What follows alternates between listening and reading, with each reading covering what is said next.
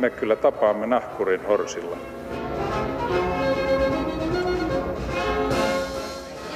Mä sanoin, että minä juon nyt kahvia. Tiedän, että meidän maamme on vain vähäinen osa maapallon pinnasta, mutta ennen luulin meidän asuvan keskellä maailmaa. Nyt tiedän, että Suomi on pohjoisosassa sitä maan osaa, jota nimitetään Euroopaksi. Näin kirjoittaa Sakari Topelius maamme kirjassaan ja vähän myöhemmin hän jatkaa. Mutta nyt ihmisten on pakko oppia tuntemaan ja auttamaan toisiaan, jotta kaikki toisiansa veljinä rakastaisivat. Näin on meidänkin maamme meriliikenteen, kaupan ja viestityksen kautta yhteydessä muiden maiden kanssa. Hyvät ihmiset, hyvää alkanutta uutta vuotta ja tervetuloa tämän vuosikymmenen ensimmäisen maamikirjan kyytiin. Koska maamme on tänä päivänä vielä paljon enemmän yhteydessä muiden maiden kanssa kuin Topeliuksen aikaan, katsomme tästä lähtien tässä maamikirjan nimisessä sarjassa entistä enemmän maamme rajojen yli ja niiden ulkopuolelle. Tänään keskustellaan tapahtumista noin 8000 kilometrin päässä, mutta toisin kuin Topeliuksen aikoihin sinne ja sieltä tänne pääsee nyt alle vuorokaudessa. Hongkongin historia, tilanne ja viimeaikaiset tapahtumat ja tulevaisuus ovat aiheena seuraavassa, tai siis tässä maamikirjassa. Ja vieraina, vierainani ovat sinologi ja kirjailija Pertti Seppälä. Hyvää huomenta. Kiitos, kiitos. Ja kansainvälisen kauppakamarin maajohtaja Timo Vuori. Hyvää huomenta. Hyvää huomenta. Mikä on hyvää huomenta kiinaksi? Öö, hao. Okei. Okay. Joka tarkoittaa äh, aamu hyvä. Aamu hyvä. Ja koko päiväksi hyvä.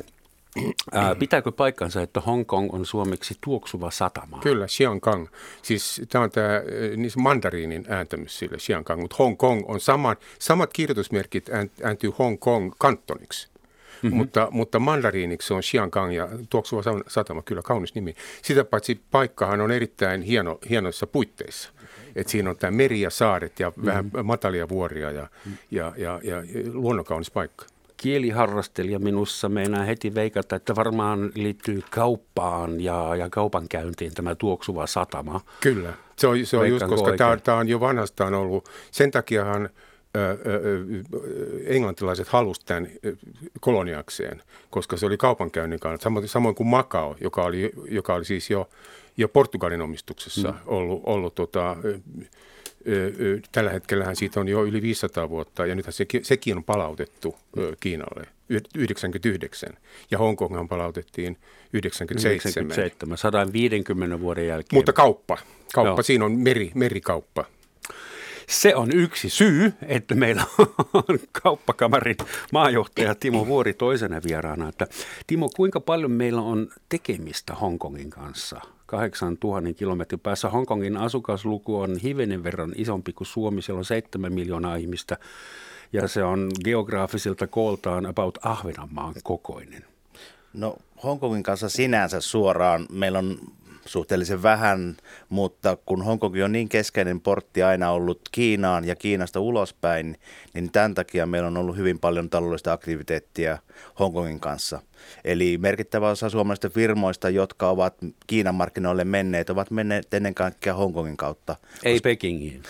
Ei välttämättä suoraan. Kyllä sekin on mahdollista, mutta Hongkong on tarjonnut tavallaan uskottavan, luotettavan, länsimaisen astinlaudan astua Kiinan markkinoille, koska niin kuin tässä äsken sanottiin, niin siellä on historia Britanniasta, oikeusjärjestelmä viittaa sinne päin, tavat, kulttuuri ja ennen kaikkea rahoitusmarkkinat ovat sellaiset, että Hongkongia on voitu käyttää, kun rahaa on siirretty lännestä Kiinaan, niin Hongkongin kautta, kun samaan aikaan myös kiinalaiset tänä päivänä käyttävät Hongkongia porttina taas maailmalle menoon. Eli Oliko Hongkongin su- tavallaan Lontoon kopio siellä Aasiassa? No, että... Tavallaan, ja, ja, ja tota, Hongkongi on maailman kolmanneksi isoin rahoituskeskus New Yorkin ja Lontoon jälkeen edelleenkin. Ja, ja, ja tämä on yksi tietysti tärkeä asia, joka tässä nyt on pelissä, kun mietitään sitä, että mikä on Hongkongin rooli tulevaisuudessa. Se on Kiinan intressissä miettiä, minkälainen se on poliittisesti, mutta ennen kaikkea myös taloudellisesti, mutta siihen liittyy myös hyvin vahvoja muiden maiden ja länsimaiden intressejä, eli minkälainen poliittinen ja taloudellinen status Hongkongilla on jatkossa. Hmm. Silloin vuonna 1997, kun Hongkong palautettiin Uh, oli sekavaa mielentilaa, että pelättiin, mitä nyt tapahtuu, ja sitten nämä pelkäävät äänet hiljenivät suht nopeasti, koska ei, ei tapahtunut sen kummemmin mitään. Että se oli sitten suurin ihmetyksen aihe, että miten se menee niin sujuvasti ja rauhanomaisesti. Yksi ihminen sanoi haastattelussa silloin 72-vuotias mies, että tämä on onnenpäivä, että me ollaan aina oltu osa Kiinaa ja kotiin hemmetin britit ja Tämä on suuri vapautuksen päivä. Miten tässä on vähän yli 20 vuoden aikana käynyt niin, että nyt hongkongilaiset, tai ainakin osa heitä, on protestoimassa? Joo, tämähän on oikeastaan nyt tämän keskustelun ihan ydinkysymys tässä, mm. että, että mitä on tapahtunut ja ö, ö, nythän, nythän Peking, tämä sopimus, jonka Kiina, siis Peking teki ö, teki siis englantilaisten kanssa, brittien kanssa, mm-hmm. niin sehän piti sisällä sen, että Hongkong voi säilyttää liberaalin järjestelmänsä ja toimi, toimia tämmöisenä autonomisena alueena 50 vuotta, eli vuoteen 2047 47. saakka. Ja, ja siitä on nyt kulunut 22-23 vuotta. Ja, ja, ja, tota, ja kun olisikin ollut näin, mutta nyt viimeisen, sanotaan tuommoisen seitsemän vuoden aikana on alkanut yhä voimakkaammin tulemaan merkkejä, joita varmaan käydään tänään läpi tässä, mm. että mitä kaikkea on tapahtunut. Eli Kiina on koventanut otettaan ja, ja haluaa myös poliittisesti olla läsnä Kiina, Hongkongissa mm. ja vaikuttaa kiinalaisen oikeuslaitokseen ja, ja äh, mediaan – niin kuin kontrollin kautta, itsesensuurin mm-hmm. mekanismin kautta. E, e, ja, ja, ja tota, vaikuttaa muun muassa opi, oppimateriaaleihin, että niistä olisi tämmöisiä nationalistisia, Pekingin mieleisiä. Ja tässä on hirveän monia seikkoja, e, ja nämä, nämä erinäiset siis, ja varsinkin tähän vaalijärjestelmään liittyvät ongelmat, koska siellä vaalijärjestelmä ei ole demokraattinen. Tästä täytyy heti sanoa, että ei, ei silloin brittikaudellakaan, siis niin kuin vuodesta 1842, siis jolloin, jolloin oppiumsotien seurauksena niin nythän käytiin kaksi oppiumsotaa. Toinen loppu 42, 1842, toinen 1860. Ja silloin tämmöisten epätasa-arvoisten sopimusten pohjalta Kiina oli heikkoinen tilassa. Englanti pystyi sanelemaan ja ottamaan Hongkongin. Ja myös sitten tästä, tästä tota, ensivaiheessa sen saaren, Hongkongin saaren ja sitten myös mantereelta Kowloonin niemimaan. Ja 1898 niin, niin ä, ä, ä, englantilaiset vuokras 99 vuodeksi tämän, myös niin sanotut uudet territoriot, siis sen nykyisen koko Hongkongin alueen. Niin kuin, ja se vuokrasopimus päättyi siis nyt 1997. Ja toisin sanoen Kiina on ollut koko ajan niin kuin jonkun ulkopuolisen tahon niin kuin, niin kuin päätäntävalta on ollut Hong, ei hongkongilaisilla. Hongkong on ollut jonkun. Anteeksi, Hongkong, joo. joo. Eli, eli toisin sanoen englantilaiset ei antanut demokratiaa eikä, eikä ratkaisevaa päätäntävaltaa koskaan hmm. hongkongilaisille, eikä anna Peking nyt myöskään.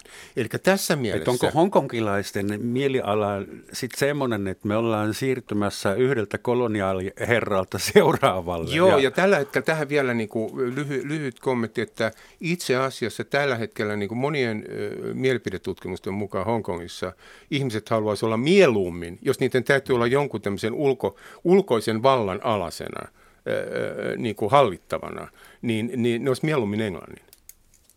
Koska Kiina on diktatuuri. Heti tuli mieleen, että Harrylle ja Meganille voisi avautua ihan Joo, mutta et, et, et sanoen kysymys on, kysymys on poliittisesta systeemistä jos mennään vuoteen 1997, mietitään Eurooppaakin silloin, meillä oli vasta muurit silloin avautumassa ja murtumassa myös Euroopassa. Hmm. Ja, ja sitten Kiina rupesi avautumaan vuonna 2002, liittyi VTO-jäseneksi ja meillä oli länsimaissakin vahva usko, että Kiina nyt avautuu ja Kiinasta tulee lähes länsimainen demokratia, noin niin kuin sanotaanko ainakin joissain piirissä. Hmm. Sama taitaa koskea myös tota meidän itänaapuria tuossa noin.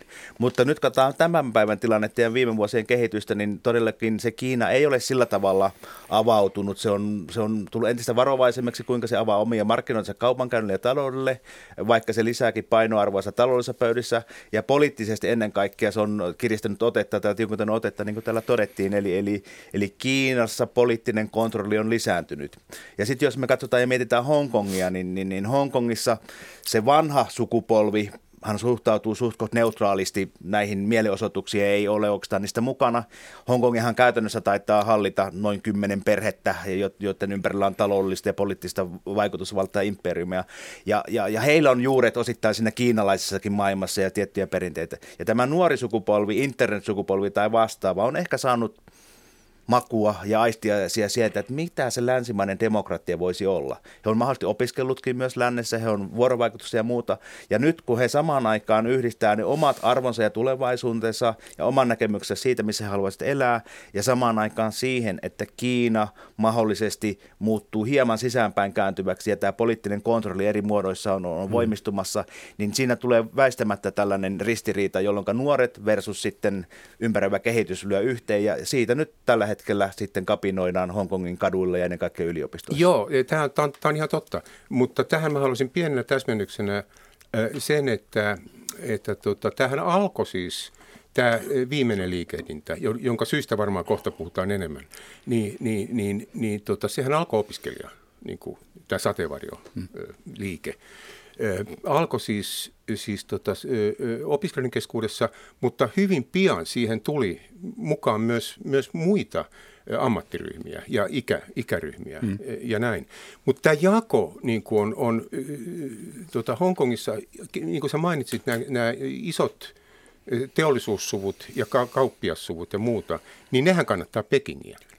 Ja tässä on se pointti. Mm. He, he on myös näissä hallintoelimissä. Peking on järjestänyt asiat niin, että ne on hyvin edustettuna hallintoelimissä, joissa päätetään aika paljon Hongkong, monista Hongkongin asioista. Ja, ja koska nehän hyötyy kaupasta Pekingin kanssa. Se on valtavaa se kauppa. Mutta ilmeisesti nämä keskeiset suvut tai rikkaimmat äh, oligarkit siellä Hongkongissa mm. ovat myös huolissaan tilanteesta, koska mulla on tämmöinen tiedonpätkä, että Hongkongin varakkain mies, rikkain mies, 91 vuotias bisnesmagnaatti, jonka arvo on äh, arvioltaan 27 miljardia dollaria, äh, vuokras useiden sanomalehtien etusivut ja laittoi omia mainoksia, jo, jossa hän äh, vetosi sekä Pekingin keskushallintoon että myös mielenosoittajien, että lopettakaa tämä touhu, mm. että bisnekset sujuu, rauhaa maahan. Ilmeisesti siis nämä, no on, se kriittinen massa on jo saavutettu. Miten kauppakamarit, että onko bisnikset lähtemässä sieltä Joo. Meillä, koipien välissä aivan, jo? Meillä on tota, erinomainen tapa seurata näitä asioita, koska Suomessa meillä toimii keskuskauppakamarin yhteydessä Suomi Hongkongin kauppayritys, jossa mm. ovat mukana ne suomalaiset firmat, jotka käyvät kauppaa Hongkongin kanssa. Ja sitten Hongkongin päässä meillä toimii myös suomalainen kauppakamari, jonka kanssa olemme tiiviissä vuorovaikutuksessa. Ja siellä on tällä hetkellä noin 65 isoa ja keskisuurta suomalaista firmaa. Ja kaikkien suomalaisten viesti tällä hetkellä on, että, että, että emme ole jättämässä Hongkongia, seuraamme tilannetta ää, ja, ja kaikki toisaalta myös liittyy Hongkongin ja, ja to, loppujen lopuksi myös Kiinan tärkeyteen markkinoilla, markkin, markkinana pitkällä aikavälillä.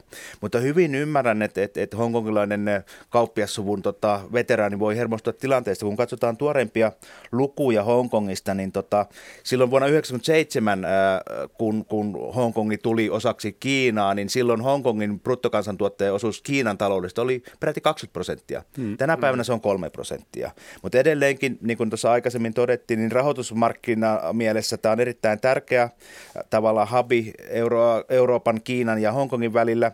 Ja, ja viimeiset tiedot kertoo, että matkailu, joka on maan keskeisin talousmuoto, niin, niin siellä on käynyt noin 65 miljoonaa turistia vuonna 2028, joista 78 prosenttia on kiinalaisia. Ja näiden määrä on putonnut yli 8 prosenttia.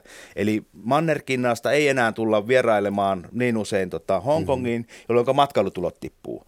Luksustuotteiden myynti on tippunut yli 50 prosenttia.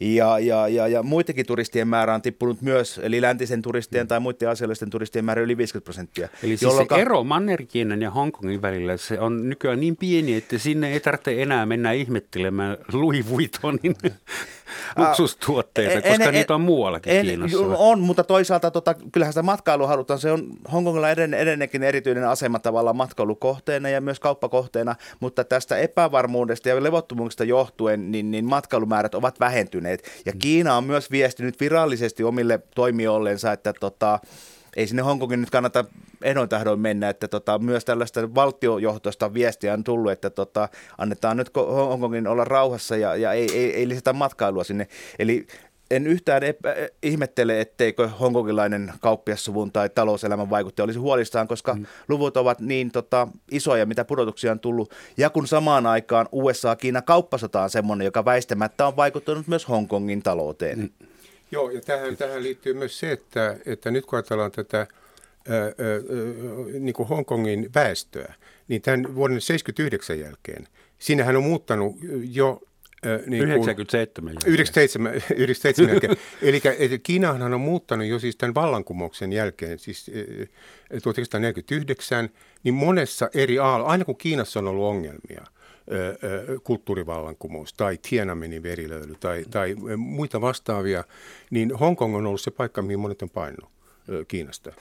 Ja, ja tota, nyt sinne on muuttanut tämän vuoden 1997 jälkeen yksi, yksi, yli miljo, reippaasti yli miljoona, jopa puolitoista miljoonaa kiinalaista.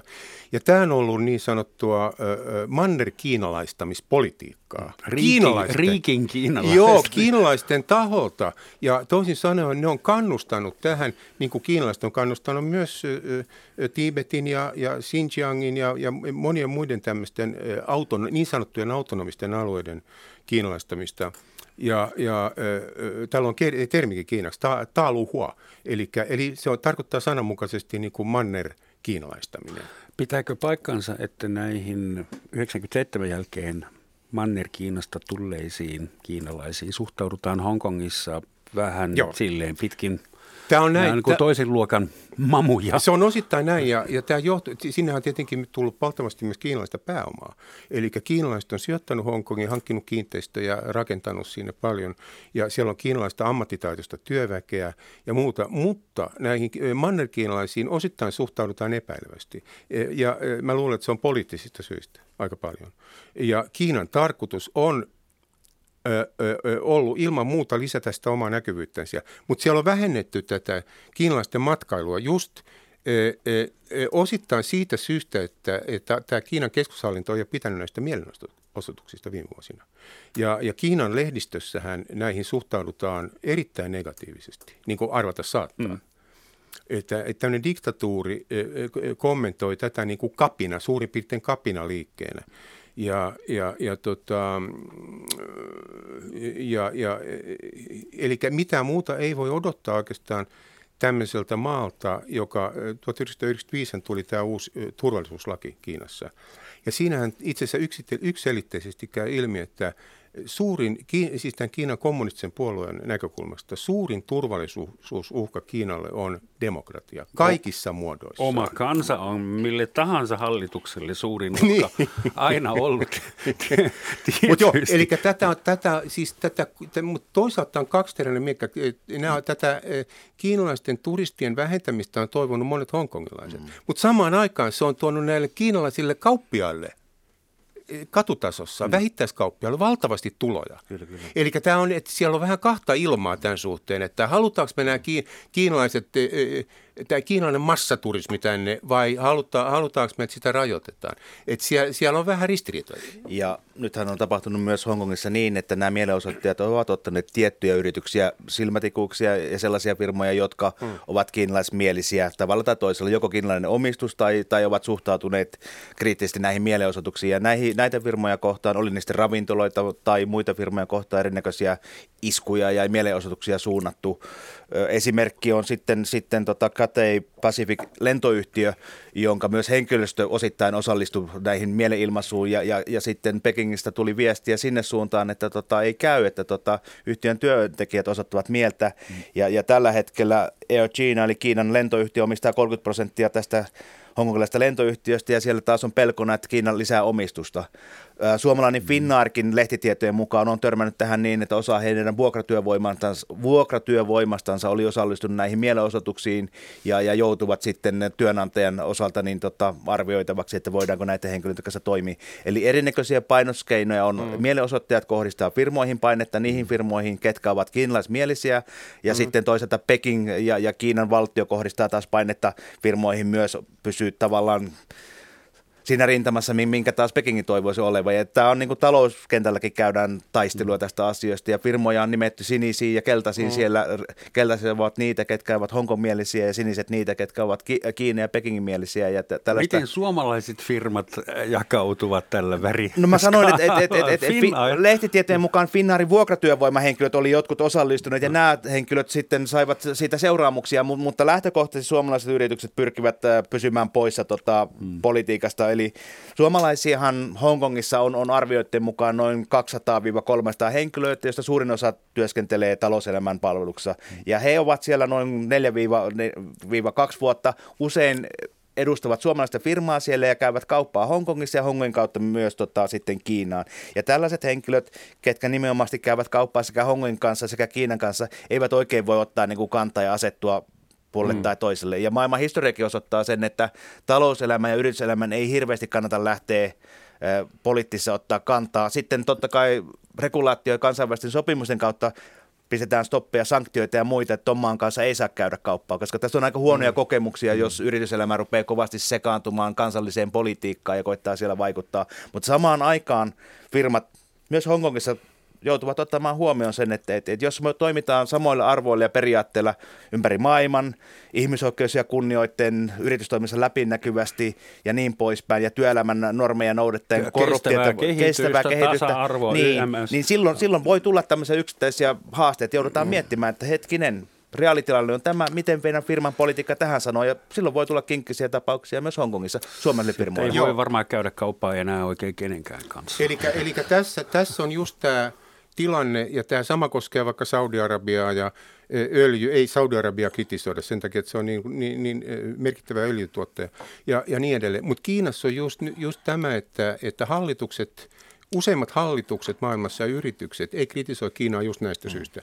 Eli halutaan, että bisnes sujuu ja, ja tota, ei, ei, ei, ei niin kuin, Kiinahan on sitä paitsi hirveän herkkähipiäinen e, e, näiden, näiden tota, tämän kritiikin suhteen. Ja e, voi, voi panna taloudellisia sanktioita näille maille, jotka mm. kritisoi Kiinaa. Miksi muuten, anteeksi, mä keskeytän, miksi maailman suurin maa, jolla on 5000 vuotta mm. historiaa, mm ja iso muskelin nykyään, miksi ne on herkähipiäisiä? Niin. Miksi Xi Jinping hermostuu esimerkiksi Joo, Nalle Puhahmo? Kysymys on diktatuurista. Kysymys on diktatuurista. Eli toisin sanoen Kiinassahan itse asiassa tämä hallinto, siis, jota johtaa siis kommunistinen puolue, Kiinan kommunistinen puolue, mutta eihän Kiina ollut kommunistinen enää, enää vuosikymmeniin. Eli sehän on tämmöinen niin kuin, tota, Valtiokapitalismi. valtiokapitalismi ja oikeistodiktatuuri itse asiassa, jos käytetään tätä 70-luvun, 60-70-luvun sanaa.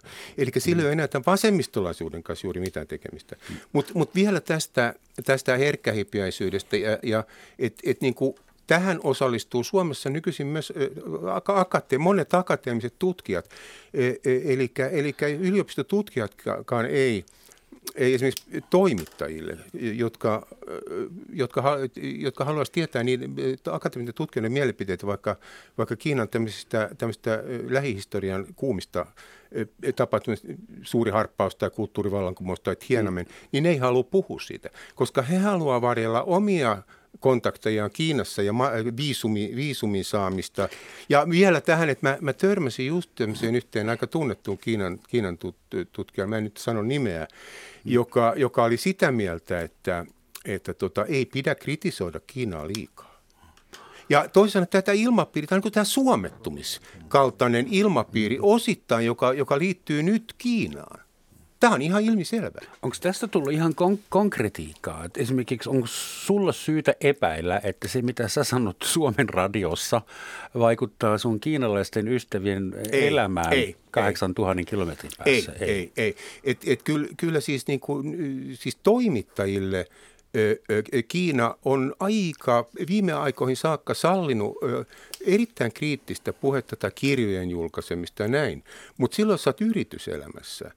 Tai jos sä oot, niin kuin sanotaan vielä, jos sä oot tätä mä ihmet, on aina ihmetellyt, miksi nämä niin kuin akateemiset tutkijat on, niin, niin ne, ne peittää tämmöiseen akateemisen jargoniin, akateemisen terminologiaan ja etäännyttää nämä tosiasiat hirveän, hirveän usein. Että et miksi ne tekee sitä? Ja mä en keksi mitään muuta syytä kuin, että ne pelkää, että ne ei saa viisumia sinne. Mm-hmm. Onko tapahtunut niin, että viisumi No, Suomessa, on, Suomessa on pari ihmistä, esimerkiksi, esimerkiksi tämä Itä-Asian kieltä ja kulttuurin professori Helsingin yliopistosta, niin hän ei saa enää viisumia. Siis se on, se on, se on niin kuin loppujaksi. Niin kuin. Ja hän on, hän on tota, koska hän on tiibettiläis suomalaisen kulttuuriyhdistyksen puheenjohtaja. Ja hän oli lentokentällä aina vastassa Dalai Lamaa. Äh. Ja, mutta hän oli pitkänä vuosikausia, ei tapahtunut mitään ja hän, hän, hän kieli, kielen, kielitieteilijä, matkusti jatkuvasti Kiinassa. Sitten yhtäkkiä tuli tästä ehkä 5-6 vuotta. Hän ei saanutkaan enää viisumia, se oli siinä. Eli toisin sanoen tämäkin, tämäkin kertoo vaan siitä herkkähipiäisyyden kasvusta Kiinassa. Niin, että Dalai Lama aiheuttaa vapinaa muun muassa, siellä. Muun muassa. Anteeksi, Timo, ihan kohta pääsetään, mutta meidän täytyy, kun mä mainitsin Nalle Puh, niin se pitää vähän avata ehkä. Joo. Että, haluatko sä kertoa Xi Jinpingin su- suhteesta Nalle Puhiin? Joo, että siellähän, tämähän on niin kuin somessa, niin Nalle Puhihan ei, ei, niin kuin, Se on ei haluta, se on, kielletty se on kielletty, koska se on liitetty Xi Jinpingin. Just joo. Että näin söötti hahmo on jo liikaa Kiinan, Joo. Kiinan suurelle johtajalle. Joo. Timo. Joo, vaikka tässä aikaisemmin sanoin, että tota, talouselämä ja talous ei voi voimakkaasti ottaa poliittisesti kantaa, mutta tämän päivän realiteetti on se, että eletään maailmassa, joka on hyvin politisoitunut ja, ja politiikka muuttaa myös muotoansa. Ja, ja, ja kyllähän mä huomaan, että, että Suomessa ja, ja Euroopassa myös talouselämä antaa voimakkaammin kriittisiä viestiä Kiinasta, johtuen siitä, että Kiina ei ole ehkä toiminut tavalla, jota me uskoimme sen mm. toimivan, kun se liittyy VTO ja niin poispäin. Saksalaiset firmat, ranskalaiset firmat, myös suomalaiset firmat kertoo aika avoimesti, minkälaisiin ongelmiin törmätään, minkälaista seurantaa, markkinoille pääsyn vaikeuttamista, henkilöihin liittyviä haasteita ja muuta. Ja, ja kyllä taas näissä asioissa firmat ja elinkeinoelämä joutuu ottamaan kantaa ja tuomaan esille sitä, että, että, että, että nämä ovat meidän toimintaperiaatteet ja jos mm. ei se to, sovi teille, niin emme voi muuttaa työyhteisömme ja räätälömme sitä paikallisiin vaatimuksiin. Totta kai tiettyä tota, tällaista paikallista tota, olosuhteiden huomioittamista pitää olla, mutta tietyillä samoilla perillä pitää toimia. Ja toisaalta mä taas uskon ja, ja, ja toivon, että, että kauppa ja, ja talouden kanssakäyminen on tapoja muuttaa sitä arvomaailmaa ja toimintamalta eri yhteiskunnissa. Eli, eli, eli, eli vaikka sitä nyt arvojen vienti tavallaan tavaroiden ja palveluiden viennin ohella on, on, on kuitenkin yksi osa totuutta. Eli, eli länsimaiset firmat, jotka toimivat äh, Kiinassa toimivalla niillä samoilla länsimaisilla arvoilla ja toimintatavoilla työyhteisössä siellä väistämättä muovaavat sitä maakuvaa ja siinä maassa olevia ihmisten ajattelua. Ja, ja, ja vielä tähän sitten Kiinan rooli ja Kiinan arvosteluun, niin, niin, niin, niin toisaalta meidän pitää muistaa, että, että, että niin Kiina kuin Venäjäkään eivät kumpikaan ole vahvoja demokraattisen perinteen omaavia maita. Jotenka näille maille nopea hyppäys demokraattiaan voi tuntua pelottavalta. Mikä se tie on, niin, niin sitä itse kukin toivoo, että he löytää jonkinlaisen tien demokratiaan. Mm. Ja Kiinassahan myös iso, iso huoli on se, koska nyt talous ei mene niin hyvin, kasvuodotukset ovat heikentyneet, ettei tämmöinen sosiaalinen turvattomuus lisääntyisi ja sitä kautta kansa rupeaisi huolestumaan asioista. Ja, ja tähän taas sitten usein näissä täntymissä maissa se, se vastaus on, että silloin meidän pitää pitää tiukempi ote kansasta ja kansalaisista ja seurata heitä, koska demokratiassahan sitten levottomuudet ja, ja tota, epävarmuudet kasvaisivat. No se on se ongelma. Että Joo. Demokratiassa kaikki riiteli ikuisesti jokaisesta detskusta. Yksi puolueen järjestelmässä tehdään päätöksiä ja viedään ne tehokkaasti. Näinhän jotkut on kirjoittanut. Joo, äh, mä siis. Hongkongin talousalue on ollut lokakuusta 2019 lähtien virallisesti taloustaantumatilassa. Näin sanoo luvut. Kyllä. Ja se on vissiin aika harvinaista, että Hongkong on Kyllä, ennuste on, että noin resessiotilassa. 0,5 prosenttia talous heikkenee, eli, eli bruttokansantuote ei kasva, kun se aikaisemmin on kasvanut 3-5 prosenttia. Ja, ja tämä on tietysti semmoinen asia, joka he- helmostuttaa Hongkongia, mutta toisaalta myös Kiinaa, koska ky- kyllä Hongkongilla on merkitystä Kiinalle myös taloudellisessa mielessä.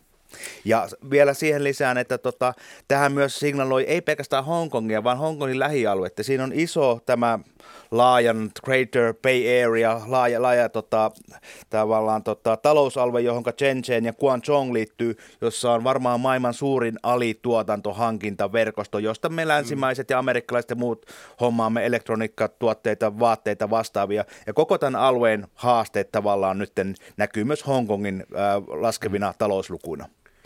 Joo, tä- tähän mä olisin halunnut pikkusen kommentoida just, mä olen aivan samaa mieltä tästä, tästä tota, että et meillähän uskottiin länsimaalla, että Kiina liberalisoituu pikkuhiljaa tämän talousyhteistyön myötä.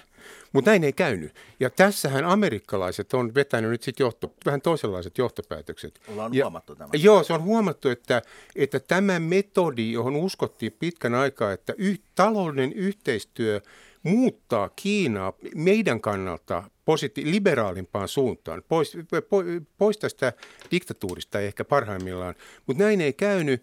Ja, ja nyt linja myös siis varsinkin Amerikassa, Yhdysvalloissa on, on koventunut ja on kiinnitetty huomiota just näihin, näihin kaupankäyntiin liittyviin ongelmiin, joita, mm. joita siinä on, niin kuin, hirveän monenlaisia. Teknologia, teknologian varastaminen lännestä, toisaalta myös sitten tämä, mikä, miten valtavaa piilotukea esimerkiksi tämä tämä tota, puolue antaa yritystoiminnalle mm. valtiokapitalismia. Valuutta. Ja, ja, mm. joo, ja moni, moni asia. Elikkä, elikkä, tota, mutta itse asiassa kritiikissä ei puututa tähän poliittiseen järjestelmään, vaan näihin, näihin e, teknisiin epäkohtiin e, taloudessa. Mutta joo, eli nyt tavallaan tilanne on se, että on huomattu, että Kiina ei, päinvastoin Kiina on tämän Xi Jinpingin aikana siirtynyt yhä tiukempaan suuntaan mm. niin kuin poliittisesti.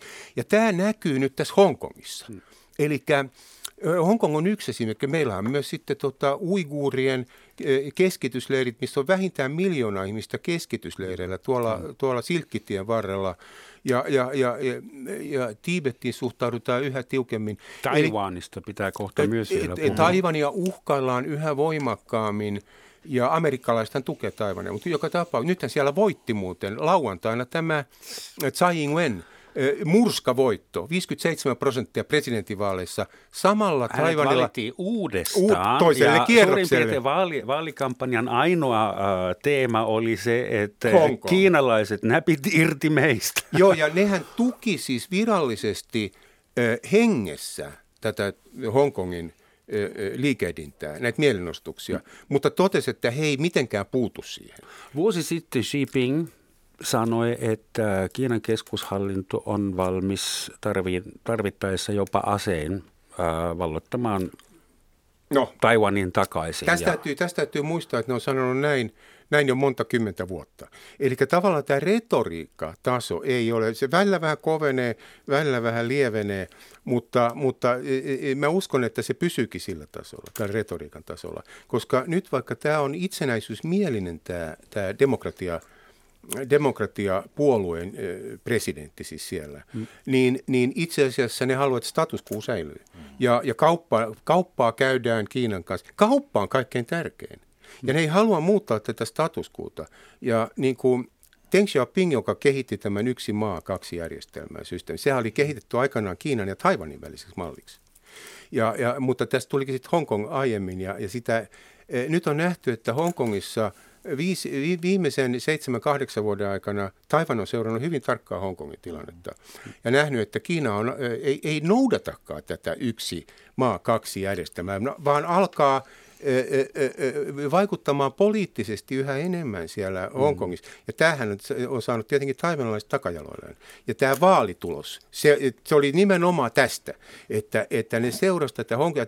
Tämä ei alkusyksystä ollut kauhean, itse asiassa tämä voitto ei ollut ollenkaan varma tämän mm. Tsai Ing-wenin. Mm. Mutta kun tämä eteni, tämä Hongkongin tilanne, ja hän sai murs... vaali, hän vaaliapu, sai, Siitä oli vaaliapu, joo. Semmoinen kysymys, nyt tarvitaan sinologia varmaan. Mä luin, että yksi ähm, asia, jota protestoidaan Hongkongin kaduilla on se, että Kiinan keskushallinto haluaa ilmeisesti, että Hongkongissa puhuttaisiin mandariinin kiinan kieltä eikä kantonesia. Mä en pystyisi niitä erottamaan sokeenakaan, että kuinka isosta asiasta, onko se totta ja kuinka isosta kulttuuriraiskauksesta tässä olisi kysymys? Joo, tämä on totta. Tää on, tähän liittyy nyt niin kuin myös sellainen, mikä, semmoinen pointti, minkä voisi nopeasti ottaa, jonka mä taisin ohi mennä mainitakin jo tuolla alussa, että vuonna 2012 jolloin tämä on lähtenyt niin kuin kiihtymään, tämä, tämä tämmöinen niin kuin Kiinan painostus Hongkongin suuntaan, niin silloin kiinalaiset esitti, että Hongkongissa pitää ala- ja keskiasteella pitää ottaa käyttöön kiinalaiset historiaoppikirjat ja oppimateriaalit, joissa olisi itse asiassa niin kuin esitetty tämmöinen kiinalaisen kommunistisen puolen siistitty kuva Kiinan lähihistoriasta muun muassa. Mm-hmm. Siellä ei olisi ollut mitään näitä kulttuurivallankumouksia, ei Tiananmenin verilöylyjä eikä mm. muutakaan tämmöistä jota ei ole myöskään kiinalaisessa oppikirjoissa, Manner-Kiinassa. Ja, ja, eli, eli toisin sanoen alettiin vaikuttamaan hongkongilaisten lasten kasvatukseen. Tämä oli se. Ja nyt se on aktivoitunut uudestaan. Eli tämä on ajan kysymys, milloin siellä on oppikirjat. On Manner-Kiinassa, mm-hmm. mutta mut tämä kieli. Kuinka Nythän, paljon mandariin ja kantonesi eroa? Joo, kirjoitettunahan nämä on periaatteessa aika lähellä, siis sama kieli. Siellä on pikkusen eroja ö, ö, ö, tota noin, niin, esimerkiksi persoonapronomineissa ja, ja jossain partikkeleissa, siis noin, noin ulkonäöltä. Mutta mut muuten se kieli on niin kuin, että toisaalta hongkongilainen voi lukea pekingiläistä sanomalehteä, ei, ei mitään ongelmaa, mutta kun ääntäminen on niin erilainen, että esimerkiksi tämä mandariinipuhujat tai Kiinan puhujat, kaikki muut paitsi kantonilaiset, niin ne ei ymmärrä juuri ollenkaan kantonimurretta.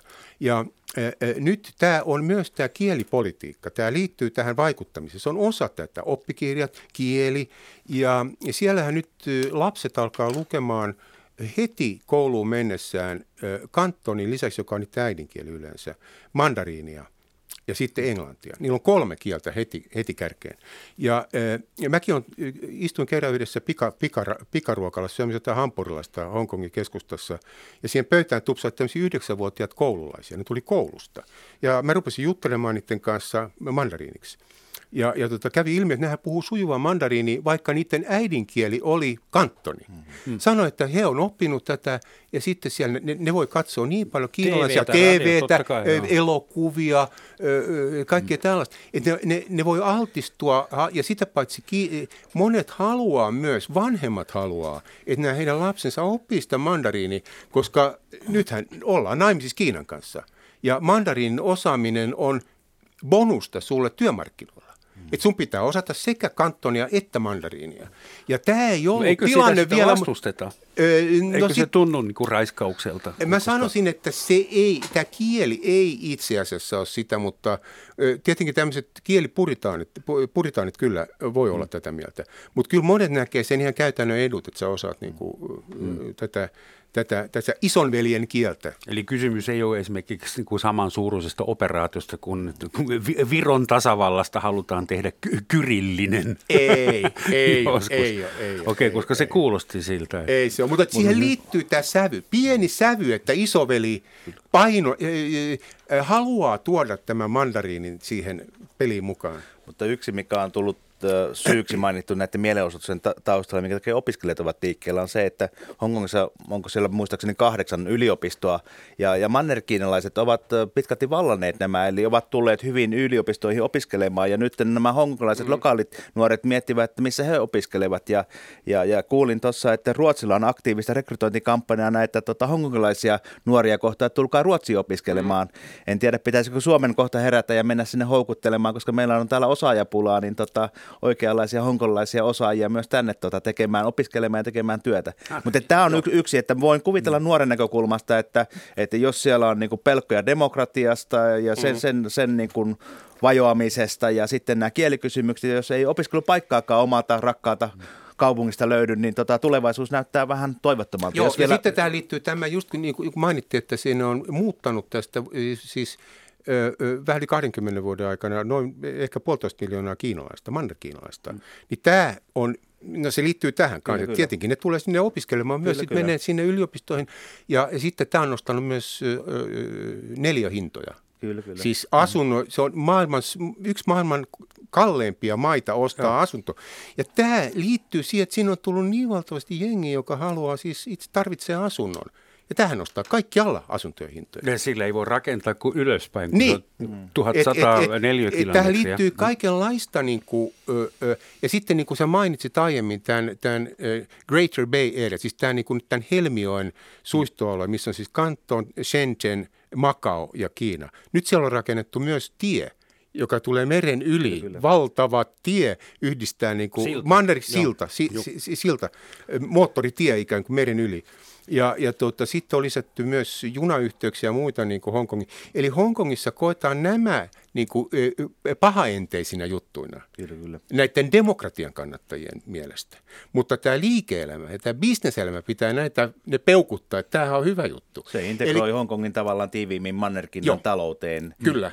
Ja jos se vielä pystyy säilyttämään Hongkongin tämän erityisasemansa, niin, niin se hyötyy, että, Joo. että uskon tähän. Koska tuskin, jos Kiina tässä vaiheessa myös on niin kuin tiukentanut otettaan ja, ja sekä poliittisesti että taloudellisesti, niin, niin ei ole oikein näköpiirissä siitä, että Kiinasta tulisi aito länsimäinen markkinatalous, jolloin silloin Hongkong edelleenkin voisi mm. hyödyntää tätä hapiansa. Ja tämä on varmaan se yksi syy, minkä takia Pekingi ei ole reagoinut asiaan mm. kovalla kädellä, koska, mm. koska kyllä Pekingin intressissä on säilyttää kyllä. Hongkongin erityisasema mahdollisimman paljon myös Kiinan omaa taloutta hyödyntäen mm. myös jatkossa. Ja Kiina on vähän niin kuin Sveitsi. Sveitsillä oli Euroopassa semmoinen eräänlainen funktio jossain Joo, vaiheessa jossa, valkoisena läiskänä. Ja jossain artikkelissa mainittiin, että tämä on vähän niin kuin Länsi-Berliini, mutta, mutta mä mietin, että Länsi-Berliini on ehkä huono ilmaisu, että tota, Länsi-Berliinissä Länsi-Berliini koitti turvata länsimaisia arvoja autoritaarisen systeemin keskellä. Tässä taas on vähän päinvastoin, että pieni Hongkongi koittaa pitää länsimaisia arvoja demokratia yllä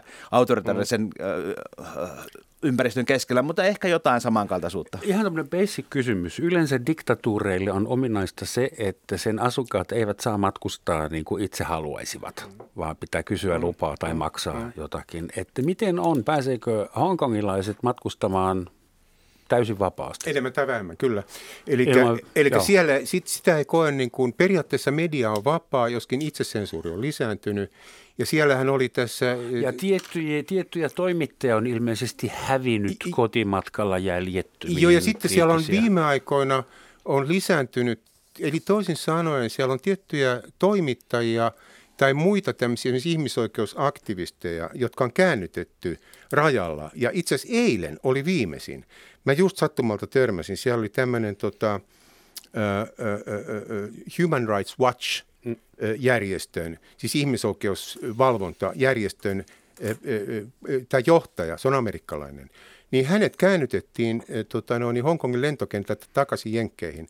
Ja tätä päätöstä ei taatusti ole tehty Hongkongissa, Hongkongissa. vaan Pekingissä. Ja tässä me nähdään just tämä, että miten se Pek- nythän on näin, että Peking, siis tämä Xi Jinping ja, ja kommunistinen puoluehan viime kädessä – on vallassa Hongkongissa. Mm. Mutta kun tämä autonomiasopimus on sen tyyppinen, että, että niiden ei pitäisi puuttua millään tavalla tähän Hongkongin siellä on itsenäinen hallinto ja oikeuslaitos. Mutta sehän toimii niin, että siellä on 120 valitsijamiestä, ja ne valitaan Pekingistä, niin, niitä on, enemmän tai vähemmän. Niitä on, niitä on, siis tämän, hei, tämän, tämän voisi ottaa tähän, kun, että mikä oli tämän sateenvarjoliikkeen, joka oli siis 2014, mm. niin mikä oli sen syy? Minkä takia se alkoi silloin 2014, josta tämä koko liikehdintä oikein räjähti pikkuhiljaa käyntiin?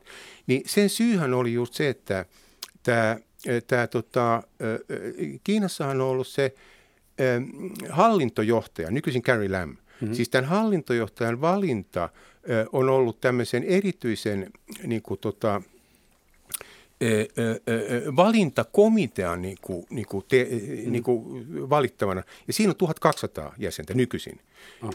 Ja, ja tota, mutta kun se, se jakautuu tämmöiseen neljään erilaiseen ammattiryhmään, ja se on tehty sillä tavalla, että ne henkilöt, jotka on siinä valintakokoonpanossa, ne on just näitä kaupan pro, ja teollisuuden, pro ne on pro-Peking niin kuin pääasiassa, mutta tähän liittyy sitten se toinen, että nyt on, nyt on olemassa myös tämä nimitys, ehdo, e, e, siis hallintojohtajan ehdokkaiden nimityskomitea. Ja se on ollut tähän saakka, on edelleenkin siis niin kuin salainen ja se on Pekingin. Se, e, siellä valitaan kolme ehdokasta ja kaikki on Pekingin. Pekingin pitää suostua näihin ehdokkaisiin. Mm. Eli he saa, Peking saa aina mieleisensä pomon sinne paikalle. Ja, ja nyt ö, kuitenkin niin tota, 2014 Peking ilmoitti, että he harkitsee – että seuraavissa hallintojohtajavaaleissa 2017 siis, mitkä oli 2017, niin niistä voitaisiin tehdä oikeasti demokraattiset. Että, että, että, että tota, hongkongilaiset voisivat äänestää näistä, näistä ehdokkaistakin. Ja sitten se vedettiin, 2000, e, e, se vedettiin 2014, siis 2007, 2007 tätä ehdotettiin, 2014 ne ilmoittikin, että tätä ei toteuteta. Mm. Koska Tästä seuraavaksi tuli... he haluavat itsenäisyyden, territoriaalisenkin. Niin, niin, mut, no itse asiassa, nythän tätä on tutkittu, tätä itsenäisyyskuvioa, niin siellä on 10 prosenttia hongkongilaisista on sitä mieltä, että ne ajaa itsenäisyyttä. Että tämä liike, niin, niin tavallaan sen pointit on siinä, että – että tota, lisätään tätä vaali, vaalidemokratiaa, että hongkongilaiset voisivat itse valita vaaleilla nämä oikeasti nämä, nämä edustaja, edustajansa. Tämä ei nyt toteudu. Ja sitten toinen on se, että ne haluaisi autonomia takeet. Ne haluaisi sen, että Kiina ei, niin kuin ole puhuttu tässä koko ajan, että millä mm. tavalla Kiina on alkanut tässä viimeisen seitsemän vuoden aikana erityisesti vaikuttamaan koko ajan mediaan ja, ja koulu, kouluoppimateriaaleihin ja monen monen asiaan. Eli ne haluaisi takea tästä. Nämä on ne, mitä nämä vaatii itse asiassa, mm. tämä liike noin yleisellä tasolla. Ne ei vaadi itsenäisyyttä. Mitä länsi tekee suhteessa Hongkongin, mitä lännen pitäisi tehdä? Onko NS, kuka sitten länsin ylipäätään on? Siis kaikki me, paitsi Donald Trump. Ähm, onko moraalisia velvoitteita, strategioita suhteessa demokratian edistämiseen no, siellä vai käydäänkö me kauppaa ja yritetään sillä tavalla vaikuttaa positiivisesti? Käydään kauppaa ja yritetään sitä kautta vaikuttaa. Se on tietysti mitä yritykset parhaiten tekee, koska se on se yritysten tapa toimia, mutta toki nekin joutuu ottaa huomioon sitten, että missä olosuhteissa käydään kauppaa. Mutta kyllähän tämä tilanne on myös poliittisesti muuttunut myös talouselämän kannalta. Täällä mainittiin USA-presidentti Trump ja hänen uudenlainen retoriikka, se toimintatapansa ja, ja koko se, sen alueen Kiinan meren valtapolitiikka, geopolitiikka. Siellä hyvin tarkkaan nyt käydään shakkilaudella peliä, mitä Kiina tekee, missä USA on läsnä. Hongkongin liittyy myös britti-intressejä, eurooppalaisia intressejä laajemmin ja, ja johtuen tästä, että koko tämä geopoliittinen peli on tavalla tai toisella kuumentumassa tai kuumentunutkin, niin, niin siihen liittyen uskon, että, että Kiina on ollut entistä varovaisempi Hongkongin suhteen, koska jos Kiina tekisi jonkun äkkinäisen liikkeen, vaikka väkivalloin tyrehdyttäisi nämä mielenosoitukset, niin väistämättä lännestä tulisi USA mukaan lukien reaktio, ja siinä varmasti oltaisiin sitten USA Kiina kauppasodassa taas käyttämässä uusia instrumentteja, mahdollisesti jotain turvallisuuspoliittisia elementtejä ja niin poispäin siihen myös EU joutuisi reagoimaan jollain taloudellisella toiminnalla tai poliittisella toiminnalla. Sekä Kiina äh, Xi Jinpingia äh, hyökkäämästä samalla tavalla panssarivaunu niin kuin Tiananmenin autolla? Tämä on, Sekö? Tä, a, Tiananmenin opetukset varmastikin äh, ovat yksi. Silloinkin oli erilainen Kiina ja nyt maailma on hieman erilainen, eli, eli, eli, eli Kiina on oppinut ja myös, myös reaktio tulisi myös äh, muilta mailta olemaan erilainen ja varmasti vielä kovempi kuin silloin Tiananmenin aikana. Se on yksi. Ja, ja sitten nämä, nämä, nämä poliittiset taloudelliset tota, intressit siinä alueella laajemminkin. Pitää muistaa, että Hongkongissa toimii tällä hetkellä noin 1500 länsimaista yritystä, joiden pääkonttori tai alueen konttori toimii Hongkongissa.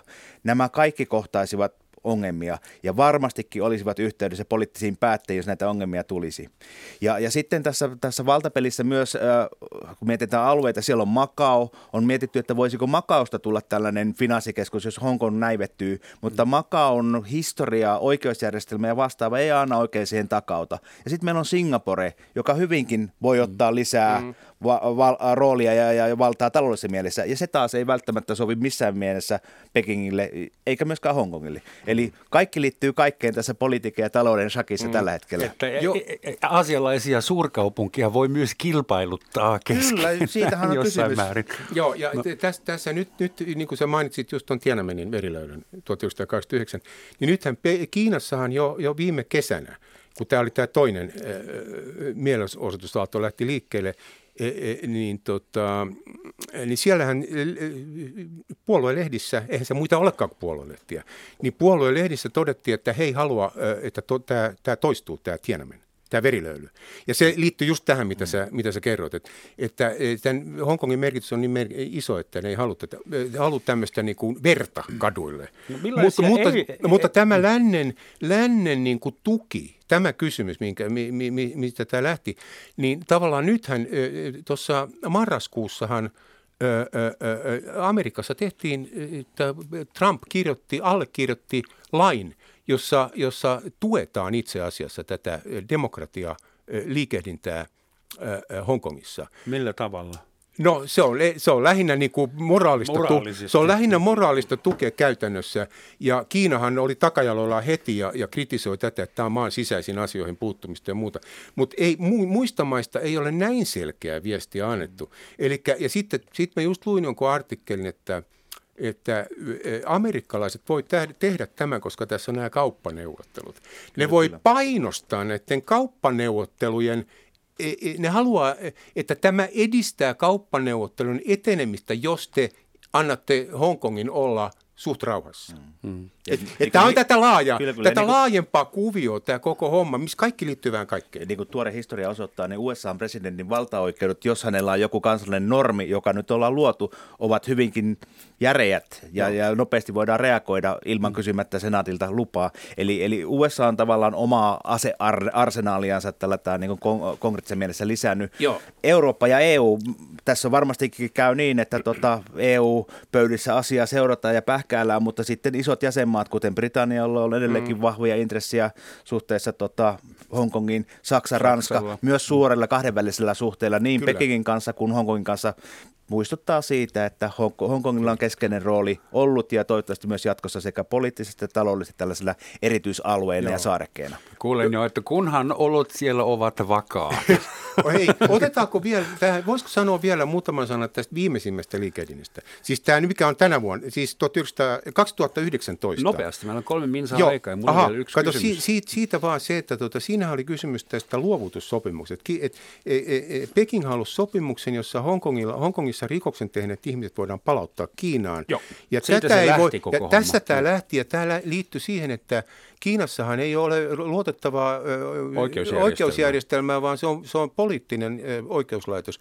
Ja, ja näin nämä demokratian kannattajat, missään, kannattajat ei missään tapauksessa voinut hyväksyä tällaista ajatusta, että heidän mahdollisesti toisin ajattelijoita tai jotain Mut muita. se vedettiin jo pois se lakiesitys. Se, vedet, se vedettiin pois, kun... mutta tämä jatkuu ja tämä jatko, mikä nyt on meneillään, niin siinä on nostettu esiin, nyt, tämä, kato, nyt tulee olemaan tämän tämän tota, lakia säätävän neuvoston Lekkon vaalit mm-hmm. tulee olemaan siis niin kuin syyskuussa.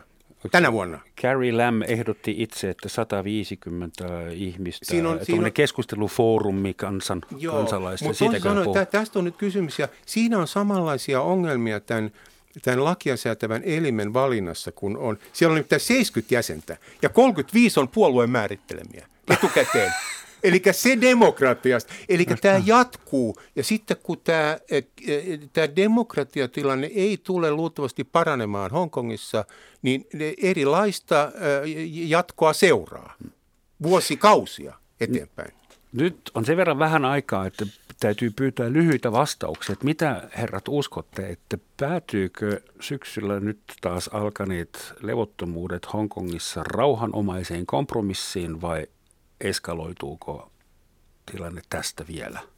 No, Mutu tuntuma mä en voi muuta kuin toivoa, että löytyy rahoiman ratkaisu, eli jonkinlainen tiekartta paremmasta tulevaisuudesta, jossa jonkin verran demokratia pystytään lisäämään ja sitten tämä erityisasema säilyttämään. Mä luulen, että Pekingilläkin on mahdollisuus löytää tästä win-win-tilanne Hongkongin kanssa, ja se varmasti tyydyttää myös kansainvälistä yhteisöä. Joo, ja mä, mä oon samaa mieltä, ja itse asiassa tässä pitäisi kummankin osapuolen panna nyt jäitä hattuun, ja, ja tota, ö, ö, ö, nimenomaan kysymys on siitä, että näiden vaat, vaatimuksena on niin kuin autonomiatakeet Hongkongille. Eli tilanne voisi jatkua niin, että Peking ei koko ajan lisäisi omaa poliittista vaikutusvaltaansa ikävin keinoin Hongkongissa. Eli toisin sanoen status quo, joka on vallinnut aika, aika hyvin ää, ää, vielä 2000-luvun ää, alkupuolelle saakka, että se jatkuisi. Eli nyt, nyt niin kuin neuvottelupöytään, sanotaanko näin. Hyvä. Mutta tämä neuvottelupöytä pää, päättyy nyt. Suuret kiitokset Pertti Seppälä ja Timo Vuori. Loppuun vielä kiinalainen juttu.